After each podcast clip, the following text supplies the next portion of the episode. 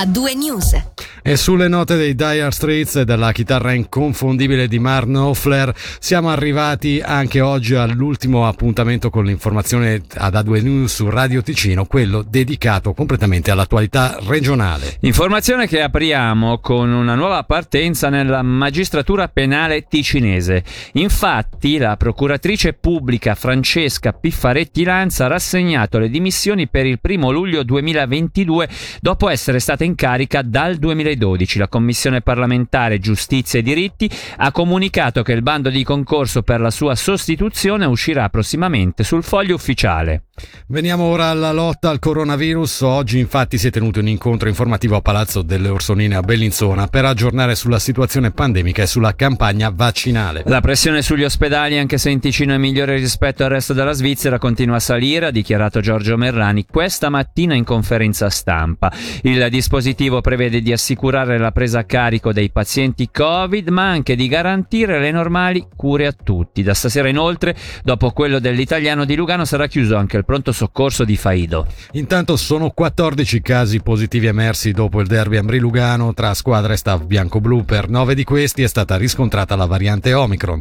Questo ha portato alla rinuncia da parte dell'Ambri alla partecipazione alla novantaquattresima Coppa Spengler al via dal ventisei dicembre. La decisione è stata presa dal medico cantonale che ha imposto dieci giorni di quarantena che si sommano ai cinque previsti dalla Lega per rientrare sul ghiaccio. Rinviata anche la gara di campionato di giovedì col Berna. Intanto, a seguito della raccomandazione da parte del Consiglio federale per la dose booster del vaccino dopo quattro mesi dalla seconda e non più sei, il Ticino ha visto raddoppiare le persone che hanno diritto alla somministrazione. Dalle centomila persone che potevano ricevere la dose fino ad oggi, settantamila l'hanno già ricevuta, ma ora il dispositivo si deve preparare a una maggiore pressione. Sentiamo il farmacista cantonale Giovanni Maria Zanini, che fa il punto della campagna vaccinale al microfono di Michele Sedili. Abbiamo già cercato di potenziare il più possibile le, il dispositivo dei prossimi giorni. Fortunatamente avevamo già in programma di riaprire i maxicentri a partire da metà gennaio.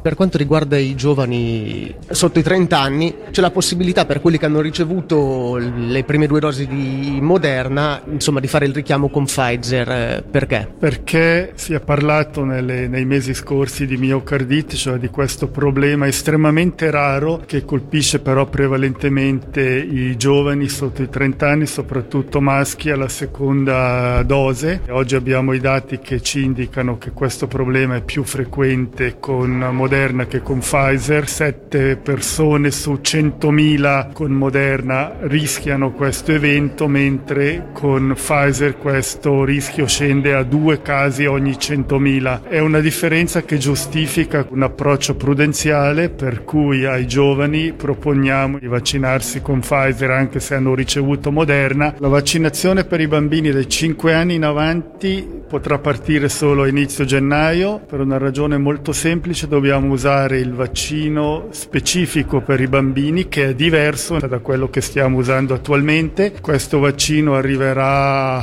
in Ticino a ridosso del passaggio dal vecchio al nuovo anno. Le persone a cui la vaccinazione è fortemente consigliata sono evidentemente i bambini malati e i bambini che vivono in contesti familiari dove c'è qualcuno di fragile da proteggere. Al capo della sezione del militare della protezione della popolazione Ryan Pedevilla abbiamo invece chiesto qual è la situazione nei centri vaccinali anche per quanto riguarda il personale. Ma il personale da noi è comunque personale professionista che sa come deve comportarsi, utilizza le misure di protezione. Chiaramente per noi è importantissimo avere una base solida di persone che possono essere chiamate nel caso in cui effettivamente, a causa magari di una quarantena, di una classe, una, una nostra vaccinatrice non potesse presentarsi. Ecco che avere un pool di persone disponibili ci permette di sopperire a questa mancanza. La situazione è abbastanza tranquilla sotto questo aspetto? È relativamente tranquilla, siamo sempre comunque molto attenti perché comunque chiudere una, due o tre piste comporta dei grandi ritardi per la popolazione. Grazie alla collaborazione con le scuole sanitarie, con la SUPSI, riusciremo a partire dall'anno prossimo ad avere veramente una base molto solida a cui si potrebbero aggiungere persone che vogliono iscriversi e che hanno una formazione per poter fare una vaccinazione inframuscolare. Attualmente la situazione walk-in è prevista solo ad alcune condizioni. Quali sono e perché cosa cambierà poi dal prossimo anno? Attualmente sono permesse unicamente a coloro che vogliono fare la prima dose. A partire dal prossimo anno invece muteremo, quindi eh, coloro che vogliono farsi una prima dose devono avere il loro appuntamento, e permetteremo unicamente a partire dal quattro gennaio agli over sessantacinque di presentarsi spontaneamente, con i rischi del caso e quindi la grande attesa che potrebbe esserci ai centri, perché comunque prioritariamente vengono utilizzati i vaccini e le linee per coloro che hanno richiesto un appuntamento. È stato arrestato il venticinquenne che il dodici dicembre scorso aggredì una donna all'interno dell'autosilo Balestra di Lugano. Ministero Pubblico e Polizia Cantonale comunicano che il giudice dei provvedimenti coercitivi ha convalidato il fermo nei giorni scorsi. Le principali ipotesi di reato sono di tentate lesioni gravi e ripetute lesioni semplici. L'inchiesta è coordinata dalla procuratrice pubblica Margherita Lanzillo. La polizia oggi ha comunicato che è stato ritrovato in territorio di Cevio il corpo della settantunenne scomparsa dal due novembre scorso ad Ascona. In seguito agli esami è stata accertata l'identità della donna, ritrovata senza vita in Valle Maggia il quattordici dicembre scorso. Le autorità, comunicando la revoca dell'avviso di scomparsa, hanno annunciato che non verranno forniti ulteriori dettagli. Torniamo a parlare di magistratura. Il Movimento per il Socialismo, con un'iniziativa elaborata, torna sulle forti critiche mosse dal Tribunale d'appello alle modalità con cui il C D M ha preavvisato negativamente cinque procuratori poi riabilitati dal Gran Consiglio. Per M P S è necessario destituire i membri del Consiglio della Magistratura ed eleggere un nuovo Consiglio transitorio in attesa di riformare l'organo di giurisdizione.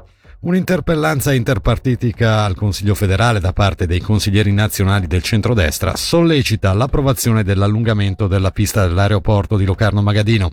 Il Dipartimento federale dell'Ambiente, dei Trasporti, dell'Energia e delle Comunicazioni è chiamato a fornire un preavviso finale sul progetto di aggiornamento dell'aerodromo locarnese. Voltiamo pagina e parliamo ora di carnevali. Il comitato dell'associazione Asilo Beach ha annullato l'edizione duemilaventidue del carnevale malvagliese previsto dal dieci al dodici febbraio. L'evolversi della pandemia non garantisce infatti lo svolgimento della manifestazione. A Locarno è nato ufficialmente l'ente autonomo Istituto per Anziani San Carlo, del quale nei giorni scorsi è stata formalizzata l'iscrizione al registro di commercio. Si conclude così, comunica il municipio, l'iter costitutivo dell'ente iniziato nel mese di ottobre duemilaventi. La direzione dell'istituto rimane affidata a Mauro Pirlo, attivo presso la struttura dal duemiladiciotto, riconfermata pure la direttrice sanitaria dottoressa Marianna Balerna Silche. La composizione del consiglio direttivo, si legge nella nota della città di Locarno, assicura la presenza di tutte le competenze necessarie per una gestione di elevato livello qualitativo a tutto beneficio dei residenti e collaboratori. Il consiglio direttivo è presieduto dall'avvocato e municipale Giuseppe Cotti. Chiudiamo con la prevenzione. Per la stagione invernale il Cantone ha preparato anche quest'anno il progetto dal nome eloquente Montagne Sicure. Che sia per puro svago, per praticare sport, le nostre, ve- eh, le nostre vette oltre che un piacere possono essere sinonimo di pericolo, e diventa importante non sottovalutare il grado di preparazione e il materiale giusto per stare in pista, così come diventano fondamentali per i fuoripista, oltre che il corretto equipaggiamento, anche le informazioni necessarie per pianificare le escursioni. Ci dice attraverso quali canali Massimo Bognuda, rappresentante delle Guide Alpine Ticinesi per Montagne Sicure. Sul sito Montagne Sicure, quindi la campagna che parte col cantone, lì si, troverà, si trovano delle informazioni come preparare la gita. Su Svizzera Mobile ci sono questi percorsi ufficiali, li posso prendere in dettaglio, tutti i giri preparati, controllati, che sono diciamo in sicurezza. Sul sito del Club Alpino c'è questo portale che posso accedere a tutte le escursioni e i canali ufficiali che è Meteo Svizzera e il sito delle valanghe, oppure appoggiarsi a delle gite accompagnate, quindi dei club alpini che hanno diciamo dei capigita formati per portare persone sul terreno eh, non controllato. Quindi ci sono questi accompagnatori anche di, di media montagna diplomati per poter andare su questi terreni in sicurezza. E dunque questo era l'ultimo servizio per oggi con A due News su Radio Ticino. La giornata termina qui, una giornata che ha vissuto molto sulla conferenza stampa Bellinzona per quanto riguarda la situazione pandemica. Fabrizio, eh, domani mattina l'informazione tornerà già alle sei e trenta. Alle sei e trenta come sempre. A noi a questo punto non resta che salutare gli ascoltatori, augurando a tutti un'ottima serata. Buona serata. Il suono dell'informazione A due News.